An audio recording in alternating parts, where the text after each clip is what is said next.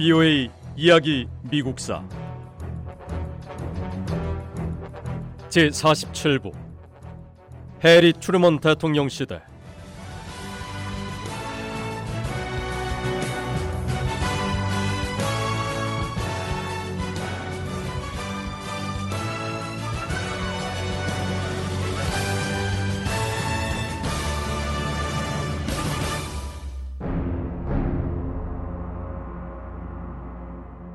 역사를 돌아보면 세계를 지배했던 권력은 한 나라에서 다른 나라로 이동합니다.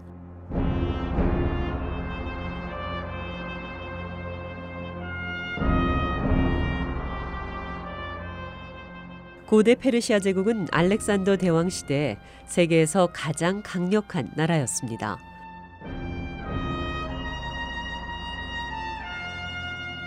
로마 제국은 율리우스 카이사르가 권력을 잡았을 때 강대국이었고 프랑스의 경우 나폴레옹 시대에 그랬습니다.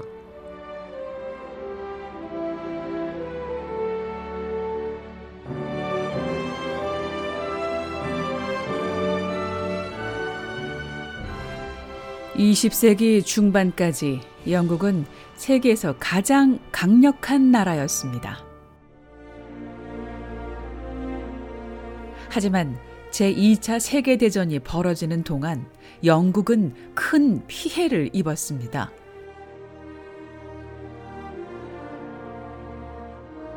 이 전쟁이 끝나고 영국이 쥐고 있던 세계 강대국의 권력은 미국으로 넘어갔습니다.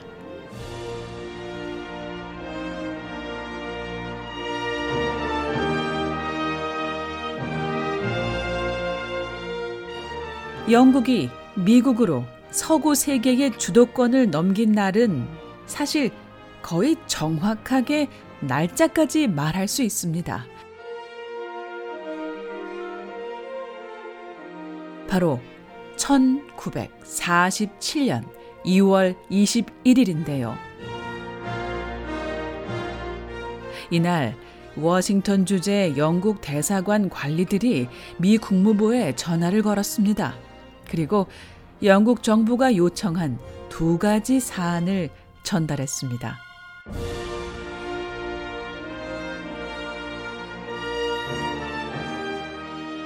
첫 번째는 그리스에 관한 문제였습니다. 제2차 세계대전이 끝나고 그리스 쪽 상황이 위급했습니다.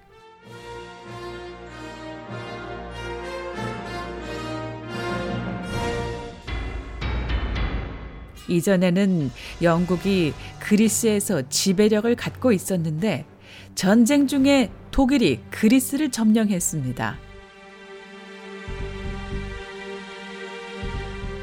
그리고 전쟁이 끝나면서 그리스는 심각한 내전으로 분열됐습니다.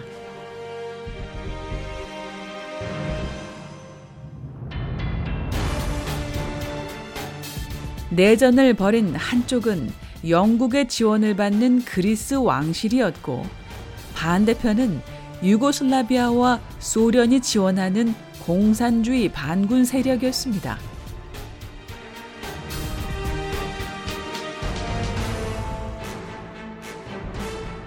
영국군은 1944년과 1945년에 그리스가 공산주의 국가가 되지 않도록 도움을 줬습니다.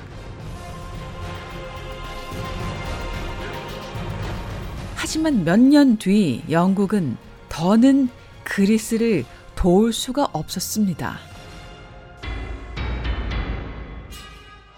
영국 역시 오랜 전쟁이 남긴 피해에서 재건하기 위해 온 힘을 쏟아야 했기 때문입니다.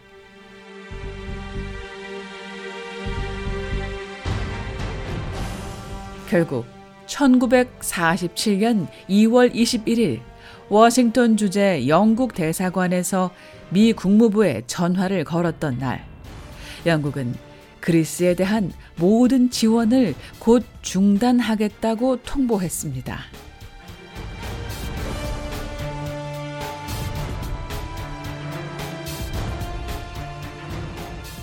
영국이 미국에 전달한 두 번째 사안은 튀르기에 관한 문제였습니다. 트리기에는 그리스보다 강했습니다. 하지만 트리기에 역시 세계 다른 나라의 도움이 없으면 공산주의 국가가 될 수도 있었습니다.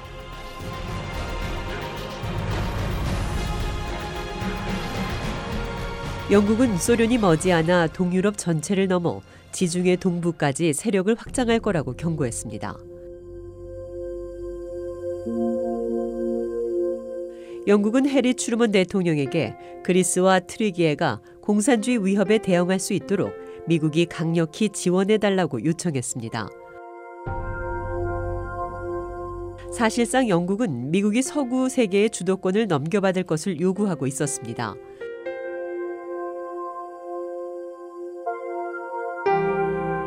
미국은 국제관계의 새로운 리더 역할을 받아들일 준비가 돼 있었습니다.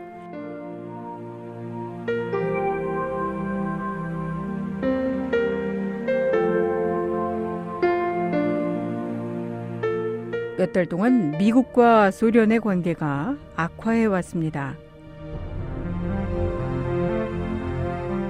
미국과 소련은 제2차 세계대전에서 연합국으로 함께 싸웠습니다.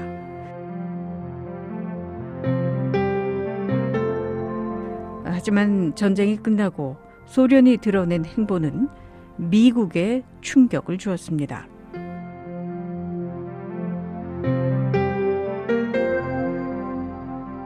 소련은 중부 유럽과 동유럽에서 서방 국가들의 정치적, 경제적 영향력이 미치지 못하게 차단했습니다.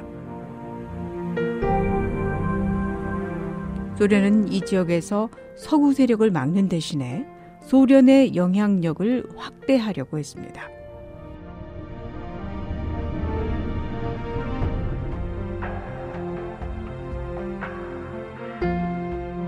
(2차) 세계대전이 끝나고 소련은 유럽 여러 나라에 공산주의 정부를 설립하도록 강요했습니다.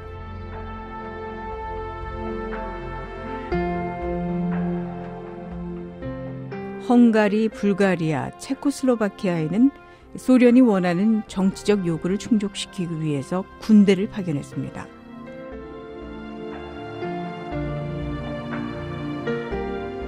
(2차) 세계대전 당시 영국 총리였던 윈스턴 처칠은 1946년 미국 미주리주의 한 대학에서 연설해서 이런 상황을 언급했습니다.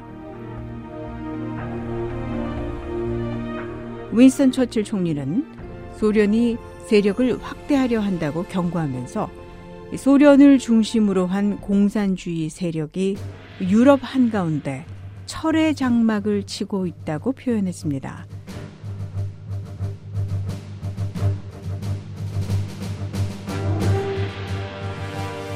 철의 장막은 유럽을 두 지역으로 나누는 정치적 경계로 동쪽은 공산주의, 서쪽은 민주주의로 갈라놓았습니다.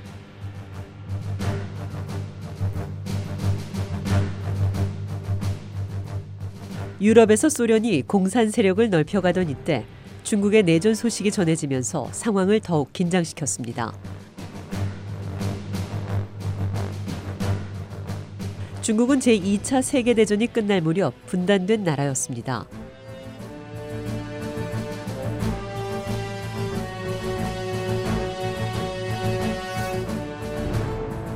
국민당 지도자인 장제스의 군대가 중국 남서부 지역을 장악했고 마오쩌둥이 이끄는 공산당 군대가 중국 북부 지역을 점령했습니다.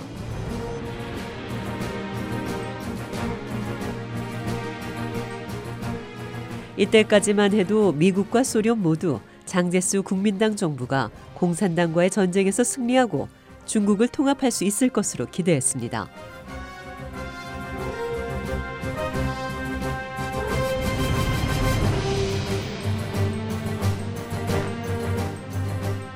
장제스와 국민당은 공산당을 상대로 처음에는 여러 차례 승리를 거뒀습니다.